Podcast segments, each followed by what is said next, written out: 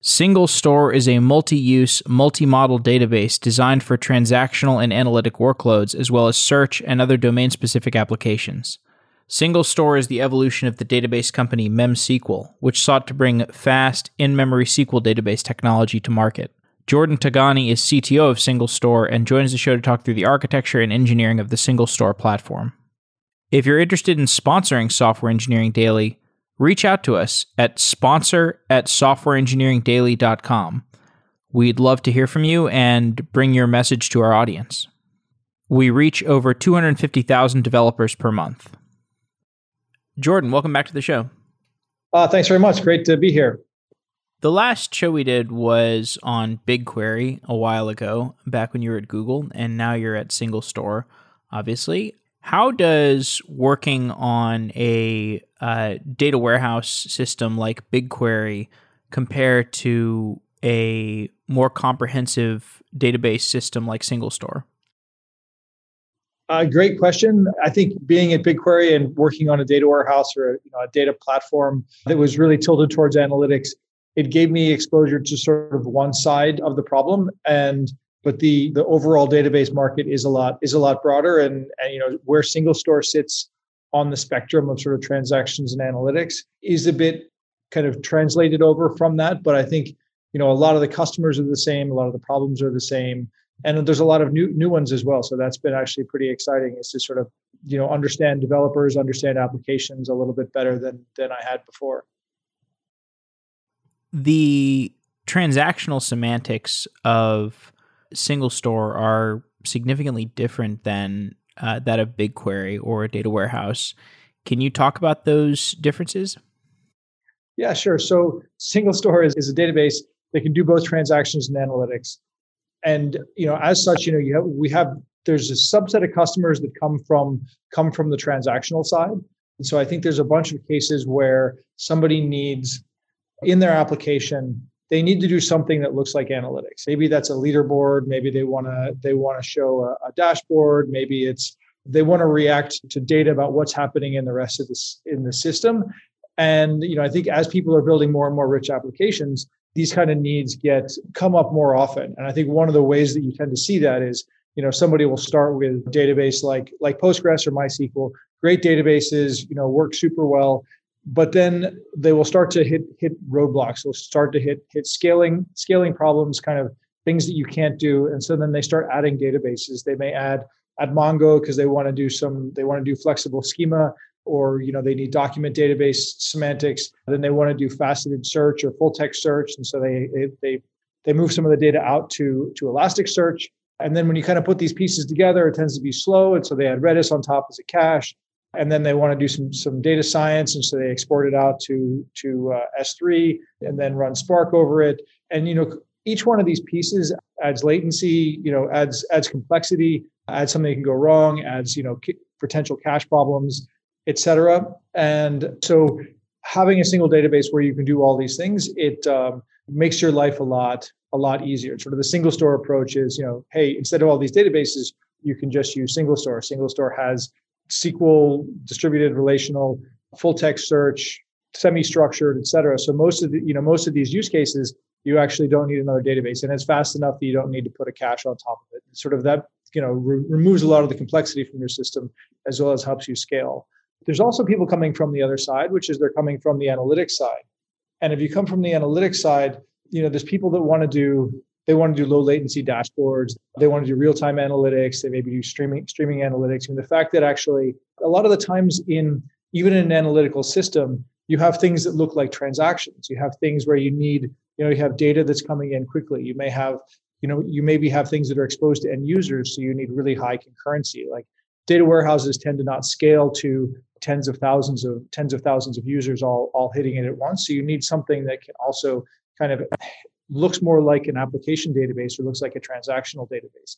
Also, as people want to make more sort of not just reduce the latency of the you know the dashboards that they get or the you know the recency of the dashboards they get, but they want to be able to make automated decisions. Well, if you make automated decisions, you really are going to have real SLA on on how far you can be you can be behind because if you're making decisions based on data that's too far behind, then you're going to be making making poor decisions. You know, for those kind of reasons, you also need something that can handle transactional semantics and analytical as well. How much can you talk about the architecture of single store? I can talk about a lot of it. I'm an engineer by training. I spent 20 years 20 years as an engineer. You know, I worked on a lot of the you know pieces of BigQuery. I worked on Windows kernel. Like so, I love talking about architecture probably more than I more than I should have I, than I should when you know talk to customers, et cetera. And I want to just sort of geek out on on how things work. And to me, actually, the, the key thing about single store, I mean, there's a lot of great things you know in single store, but kind of the key thing that that allows us to do these transactions and analytics in the same place which often people say can't be done. You know, sometimes we ask, you know, we tell people, hey, we can do transactions and analytics, and they say, you know, I don't believe you. You know, Michael Stonebraker said this can't be done.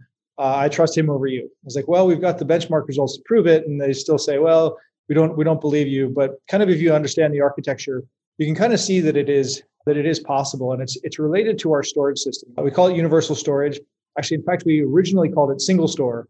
And that's kind of where we got the name for for single store. We used to be called we used to be called memsql. But we had this you know single storage engine that could handle both row store and column store. And so could do both transactions and analytics in the same place. And that's where we got the name. And then we had to rename the, the feature so that people didn't get confused with the name of the company. But anyway the way it works is you know we started with this you know in memory very fast in memory database. It was distributed you know it was it was you know high availability replicated and it used and it was a row store database uh, and it used skip lists skip list index and skip lists you know the way it was built it was it was lock free you know using lock free kind of coding techniques and, and that made it very very high concurrency. So you basically could could have lots of threads all hammering on the same thing without without having to do any blocking and this lets us do a lot of updates very quickly so this really great in memory in memory database I think about as fast as you can make as you can make a database. But then you need to add persistence. And so, you know, we the typical way you add persistence in, in a database is you write to a transaction log. And you know, especially with you know the advent of of SSDs, you can do that very, very fast. So we basically, you know, all you have to do is append to a log. And so, you know, then we had a an in-memory database that could do because because we don't actually have to hit the disk for any reads. So we can still do kind of sub sub millisecond operations. And then you write you write write to the you know you have to write to the disk and you just append to the end of a transaction log or a replay log when you do updates.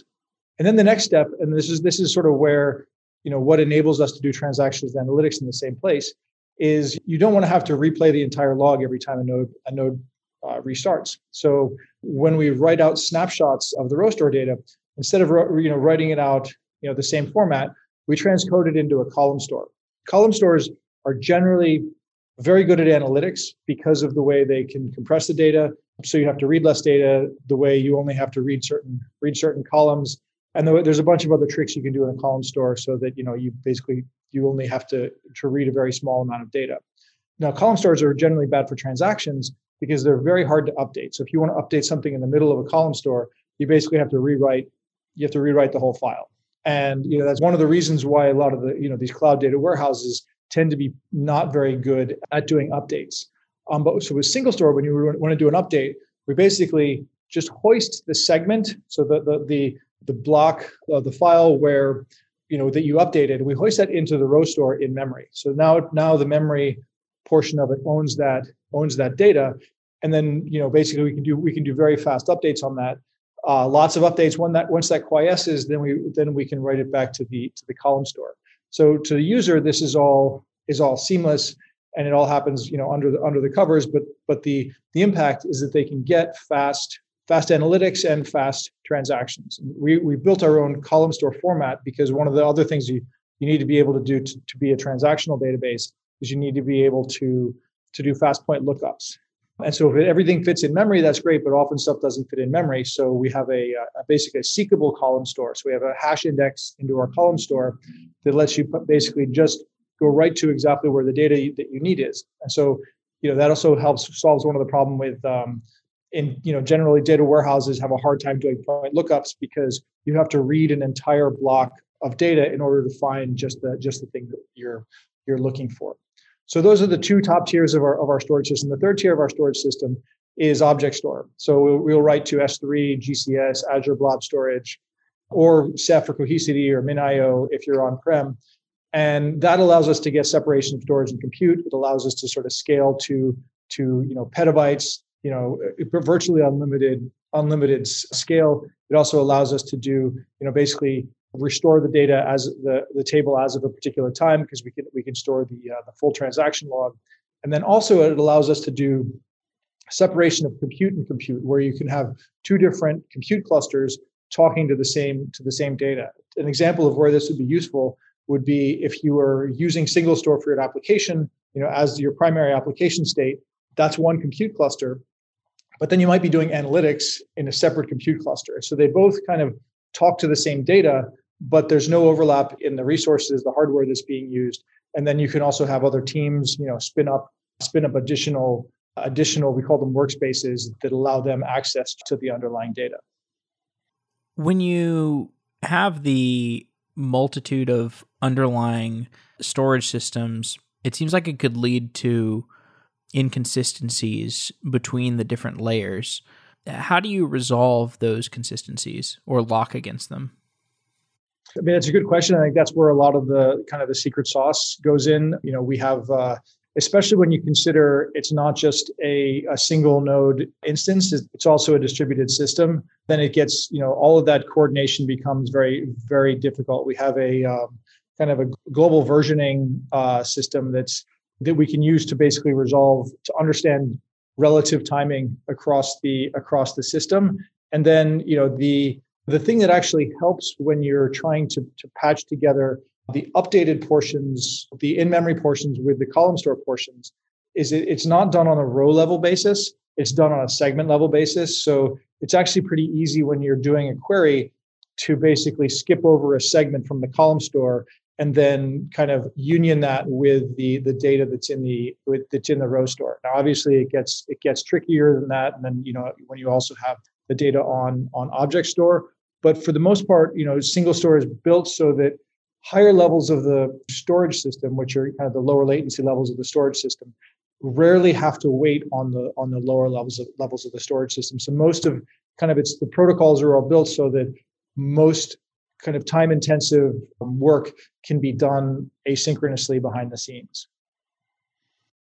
So if I understand correctly, the there are I guess three places where you're storing a piece of data typically. It, there's a in-memory caching layer, there's a a database layer and then there's like a bucket storage layer, is that correct?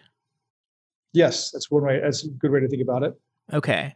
Why do you need the the bucket storage layer? So that's for two things. One is for kind of just general persistence. Like if you want to or durability, generally you kind of have a higher a higher durability at that at that layer from in terms of disaster recovery, you know, things that can can go wrong. The other thing is you, you know, it, it enables us to do separation of storage and compute so that you know we can actually blow away the compute cluster, which you know which includes the local SSDs, and then you know recreate it again, and basically all of the data is still stored at that at the object storage layer. So you know scale scalability, durability, and it's also what kind of allows us to do you know the, as I mentioned the, separation of compute and compute, where you have multiple different compute nodes all synchronizing against the the object storage layer. Okay. So can you talk about what you a little bit more about what you use for those the caching layer and the database layer? Do you are those all custom written database infrastructure? Yeah, so we built, you know, I, I think one of the one of the interesting things about about a lot of kind of databases these days, it seems that there's lots of database companies and lots of kind of a proliferation of databases, and a lot of them they sort of just take you know they'll take postgres and rewrite the storage system or they'll you know or mysql and they'll rewrite a piece of it and then sort of to help it scale to help it deal with to solve some some particular particular problem you know single store you know and memsql were really built from the ground up as a as a kind of a distributed in memory database. So all this stuff we've we've we've built ourselves. It's one of the reasons that it you know it, it's taken us a long time. You know the, the company is is 10 years old in order to build these things. But you know so we you know we built our own you know our own hash indexes our, our own column storage format our own our own row store our own even our own RPC system in order to sort of really optimize the performance. So, if you want to build a search index against a single store database, what's the best way to do that? Um, so, single store has built-in CLucene.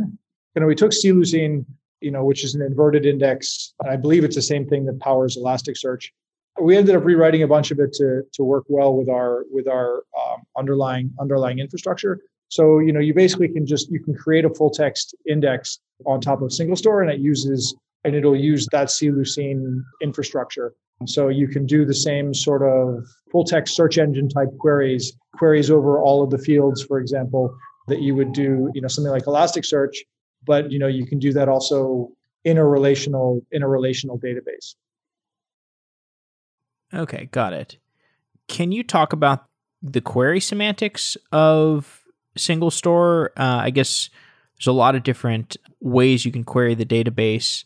Does the, I guess maybe you could talk about how to optimize query semantics or may, maybe talk about the, the query parser, the, just maybe, maybe let's walk through the, the architecture of, of a query and the, uh, the processing of a query. So just uh, one thing is, you know, single store is is MySQL compatible, almost completely MySQL compatible. There's a lot of weird things, and MySQL's been around for a long time, so there's a lot of like weird kind of cobwebs in the corners, and so we didn't necessarily implement all of those all of those pieces. But you know, in general, it's it's data type compatible with with MySQL. It, it's even wire compatible with the MySQL MySQL protocol. SQL Store has some cool things on the on the query processing side. I tend to geek out about the storage side because I came from the storage world more recently than the, the, kind of than the than the query processing world, but there's also some really cool stuff in the in the query processing and optimization. So there's one which is vectorization. So you know, kind of starting starting from the uh, the, the bottom up. But if you're reading from a column store, you know, you're generally reading a column a column at once, and the same you know the same field is is listed multiple multiple times. So it's actually pretty easy to do to use you know vector instructions from uh, you know CPU vector instructions because what you have is a vector of a particular particular set of data. And so we we we so we do SIMD, you know, vectorization, you know, using the Intel instruction set, and and we'll we'll even do um, operate directly over the encoded data format. So we don't have to we don't have to decompress it. We can we can actually operate on the data in place. So that's that's one of the ways that we get we get good performance. The other thing that we do is we do query compilation. So if you have a complex query, uh, you know, maybe your query is doing like computing some value, it uh, or you know truncating a date, et cetera.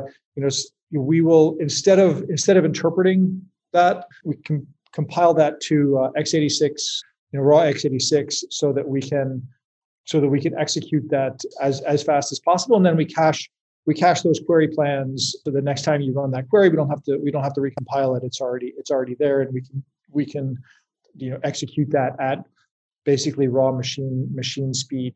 Other kind of interesting things about about single store that you know the, so you know in a distributed database, the hard the hard part is what happens if you you know one node needs data that's in that's in another location.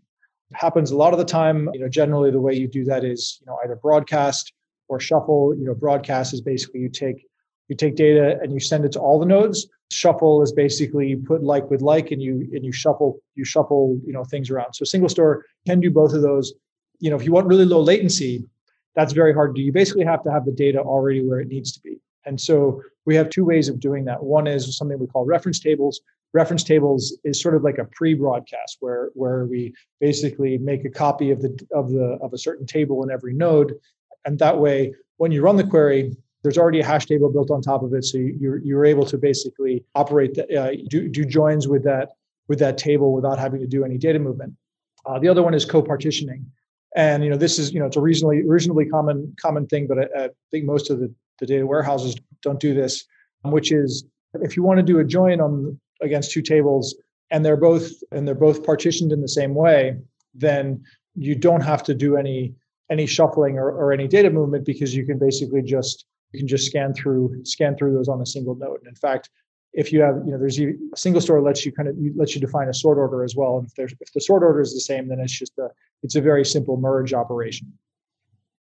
And is there ongoing work to to optimize the query system, or or does it does it feel like it's um, like it's already sufficiently optimized? You can never get sufficiently optimized. Like there's always there's always something you can do. It's it's also what makes actually benchmarks pretty interesting is because benchmarks, you know, they uh, you know something like TPCH, TPCDS, you know, there's TPC H, I think is 25 queries, TPCDS is 100 queries. And each one of those basically requires the optimizer to do something hard. And, you know, so often, you know, companies, database vendors will kind of, you run TPC, TPCH, you're like, oh, everything is good except query 13. Query 13 is terrible. And then so you figure out, okay, what is the, what is the optimization you need here? and you know it turns out that you know you're not doing a push down in this in this case or you're not moving something be you know pushing it below the join, et cetera. You know, there's so there's there's lots of different tricks and and to some extent, you know, people end up doing benchmark engineering where, you know, you basically you tune the optimizer to the benchmark and that's sort of when it doesn't work or when it when it works poorly. You know, I, I even have heard apocryphal stories of, of a database vendor that I won't name that basically hard coded the query plans for kind of the TPC benchmarks into their query planner so that anytime they saw those, they would kind of jump to those plans. You know, single server, we, we don't we don't do that, but you know, we do kind of recognize that hey, there's some some of these queries don't work as well because you know maybe our optimizer is is you know we've got you know these 150 optim you know optimizations or or you know kind of tricks that we do but we're missing a couple of the other ones and so you know you kind of continue to crank through those and some of those are from you know things that customers find or some of those are, are things that you know are just sort of like sort of well known in the database literature that in order to solve X problem, you have to do Y.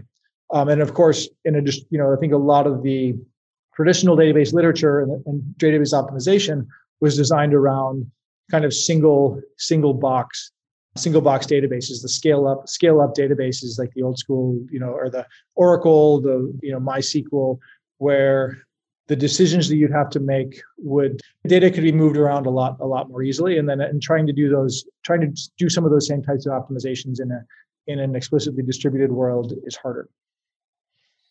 Tell me about what goes into standing up an instance of a single store and maybe you can go into what elements of the database are partitioned from i assume every database instance is is partitioned, but there's partition from other databases. But I imagine there's some economies of scale to running lots of databases across a single company, hosted databases.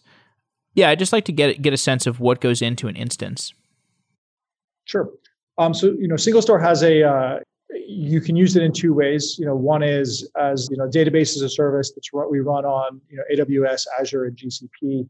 So you know, to stand up as a single store instance, you just you know you just you know go to the the single store website and you say you click on the size that you want and you you spin it up and you know very shortly you will have a, a fully running single store database you know of the size that you of the size that you chose of course under the covers it's a lot more complicated than that. And you know under the covers we use uh, we use kubernetes to manage our our fleet of uh, of single store instances. And we do some bin packing of those of those uh, single store instances but each one of those instances really is is discrete. So we don't do at this time we don't do any any multi-tenancy.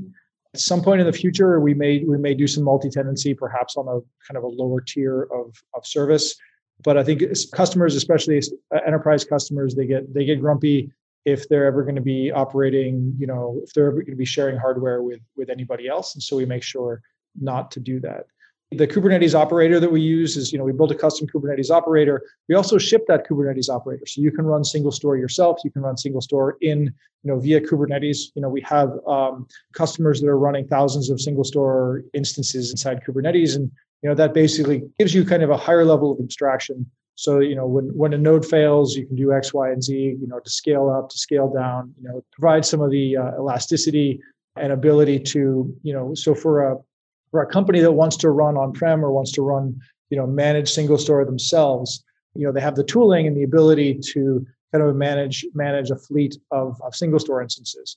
Actually, one of the things we're adding very soon is the ability for those to then connect back to our control plane, so you get the same, you know, single store portal, so you can have your on-prem instances and your AWS or GCP instances all sort of managed in the same in the same method and you know you can do the same sort of you know types of elastic scaling and you get the kind of the same new new features. It is a distributed database so it is kind of harder to run than than than just you know than just something like mysql. We do have also to simplify that we have a docker container so there's a, a you know docker container for the free version. So you can you can download the doc, docker container to your laptop. You can just run single store on your on your laptop you know running it on bare metal is a little bit trickier just because you need to set up you know there's a bunch of things you need to set up but we've got you know tools and scripts to help you with that.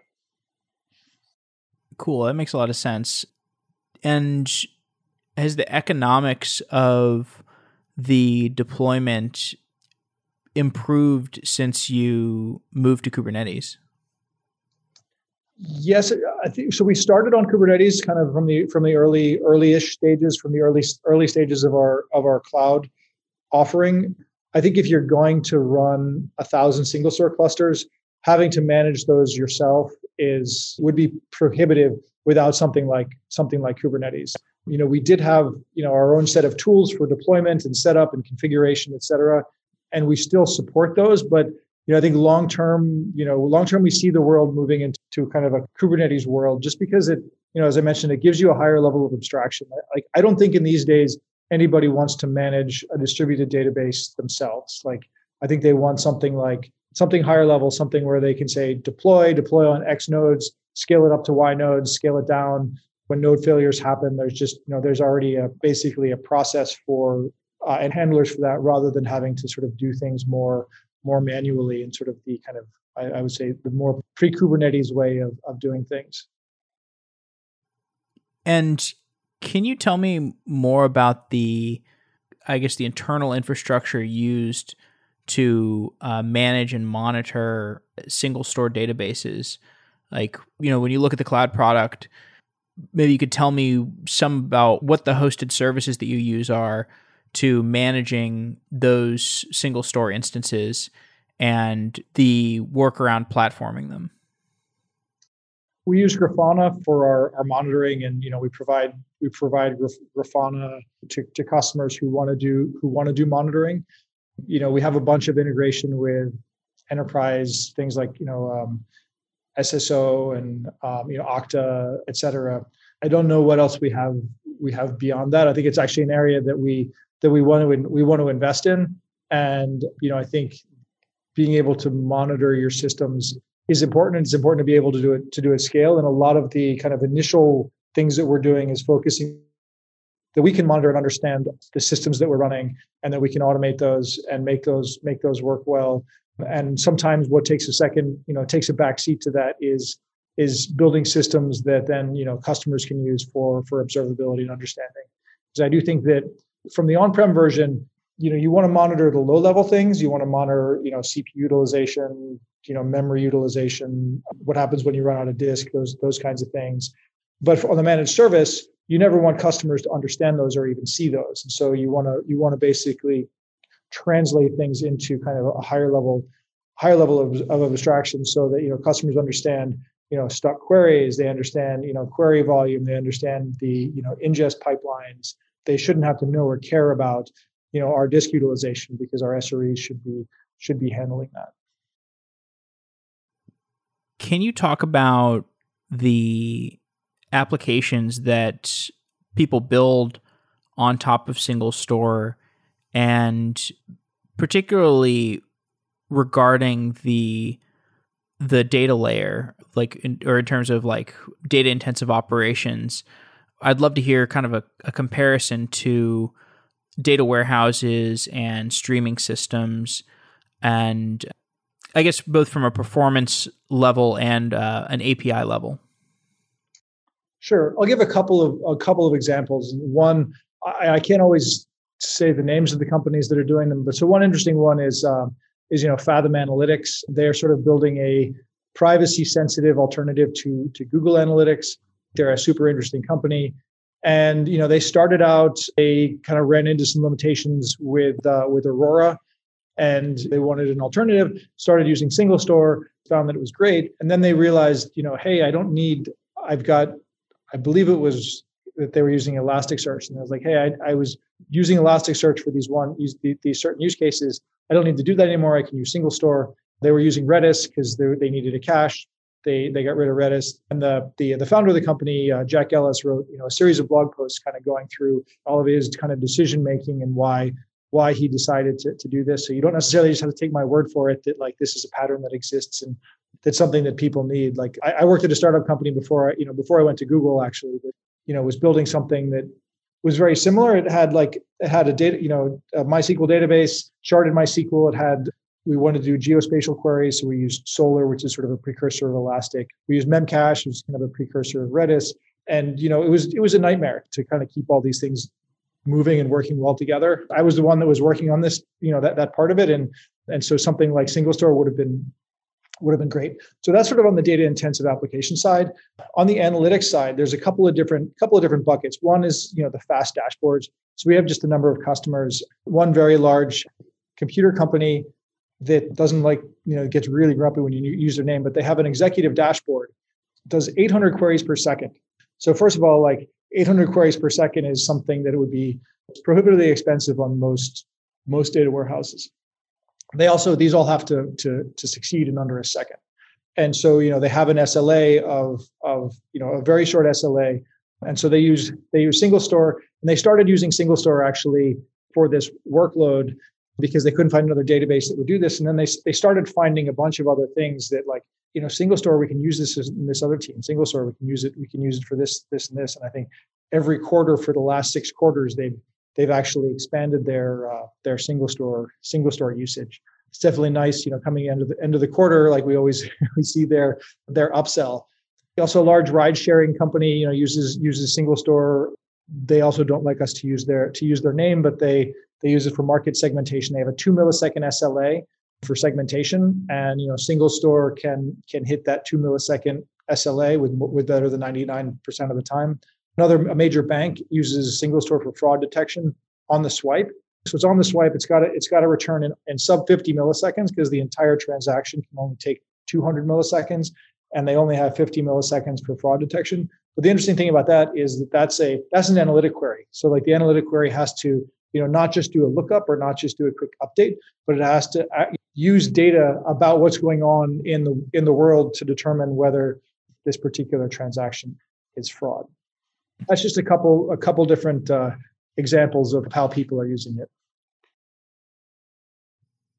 And why don't you use the the terminology of data warehouse? Like maybe you could talk a little bit about how from the OLAP side of things, SingleStore compares to a data warehouse like Snowflake?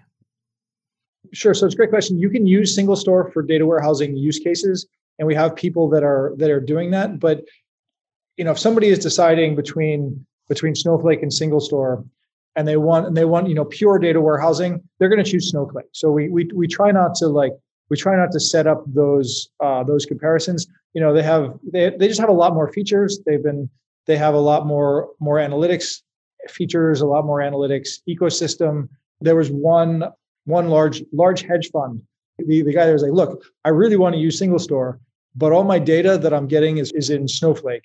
And so it would have been difficult. Now, on-prem, actually, we, you know, SingleStore is a great, you know, we find that people are migrating from on-prem uh, data warehouses into into SingleStore. Some Teradata, Vertica, Netezza, cetera. And they do it as, you know, they do it on as like a two-step modernization. So step one is you move to SingleStore and you can you can do that on on-prem. And step two, they move to cloud. And that way, you know, you you don't have to do the you don't have to do all of the changes at, at once. And often, you know, they have they have on-prem hardware, et cetera, that they need to depreciate or they they you know, that they want to they want to continue to use or they wanted to make sure it's low latency access to their applications or it's behind their firewall. There's so there's lots of reasons that people would want to use that use SingleStore on-prem. I guess the last one is just, you know, I think that uh, you know, even you know, most of the cloud, the cloud data warehouses, you know, the Redshift, BigQuery, Snowflake, et cetera, don't even call themselves necessarily data warehouses anymore. They call themselves, you know, we're data platforms. You know, I used to talk about how, you know, data warehousing is not a use case and kind of what the the people what what, what customers needed was something actually broader than just than just data warehousing. And if you think about it as just sort of solving the same problems that you solved 20 years ago, then you were unnecessarily limiting what you could do with the with your data. Is there work you could do over time to augment SingleStore with like full on data warehousing functionality or do you think it's just prohibitive when you're trying to if you were trying to do that much multi-modeling? Great question. I think in the fullness of time we'll get there. One of the difficulties of sort of being you know trying to be this broad multi-model database is that you don't want to try to be everything to everyone and you have to you have to focus on on certain areas. And and so you know we have decided not to push too hard against you know directly competing with with the, the data warehousing vendors.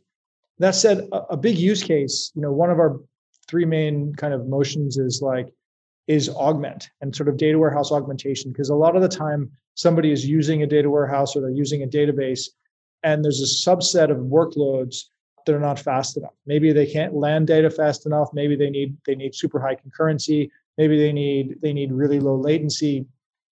And so we find a lot of customers you know using kind of either you know a lambda architecture or you know land data in both in both places or they landed in, in SingleStore because they can they can do the updates very fast and then they push the data back to to another another data warehouse. But you know we start out as sort of augmentation. In fact augmentation you know so when i was at, at google we were really really focused on like on big takeouts like taking out Teradata, taking out these kind of other big, big systems.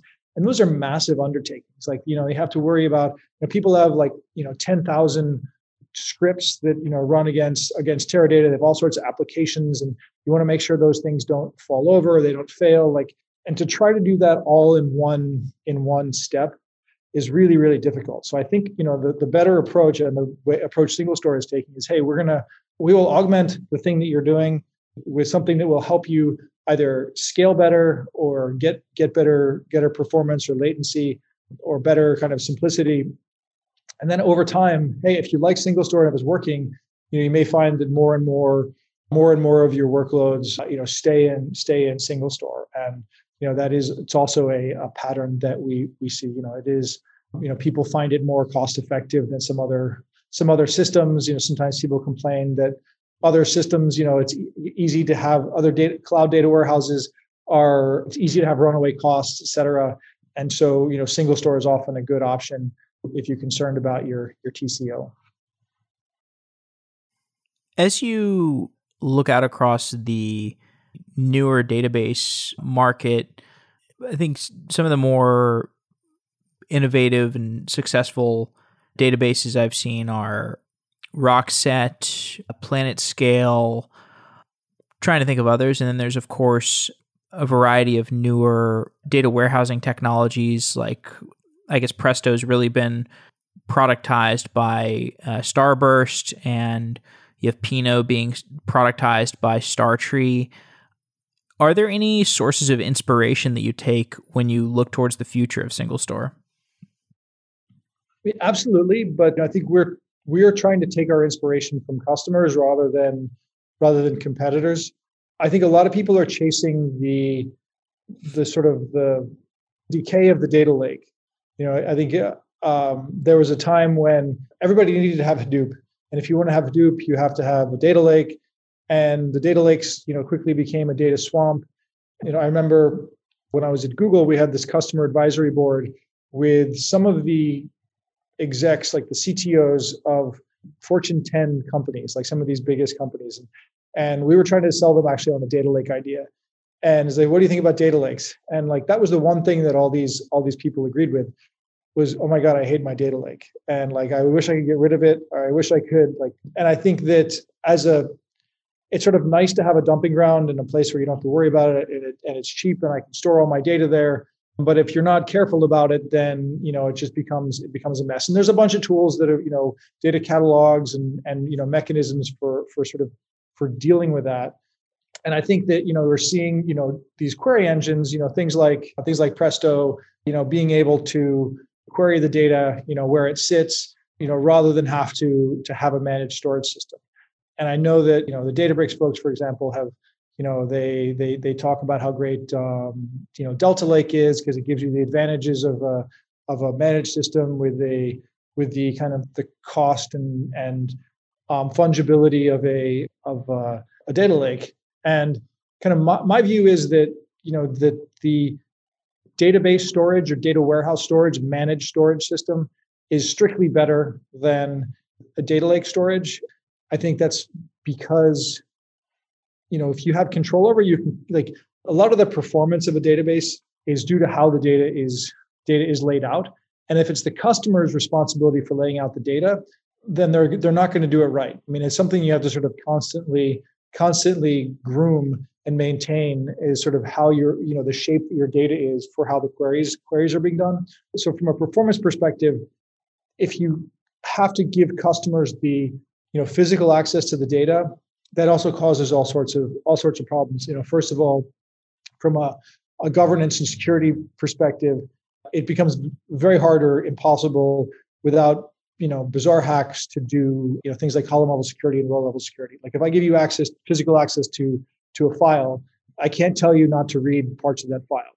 But also from a from a just a performance perspective like you know if you want to be able to do fast updates for example and you're giving people access to parquet files then it's going to be like you can't do the same sort of updates because you have to rewrite parquet files each time. And so maybe you can have some other separate system and then you have to merge the system but then you have a really complex really complex client side. And then synchronization is hard and like there's just a bunch of stuff that that i, I feel like is sort of a, a hack in the data data lake storage case. But anyway so i, I believe strongly in in sort of the data warehouse or sort of data managed data storage is going to be the way of the future. But there's also certainly some interesting things in that kind of in the other side. And a lot of smart people believe that i'm completely wrong and i guess we'll see we'll see which one wins out in the end. Well that sounds like a good place to close off. Jordan thank you so much for coming back on and sharing your broad wisdom. Uh, thanks so much. It's been a great conversation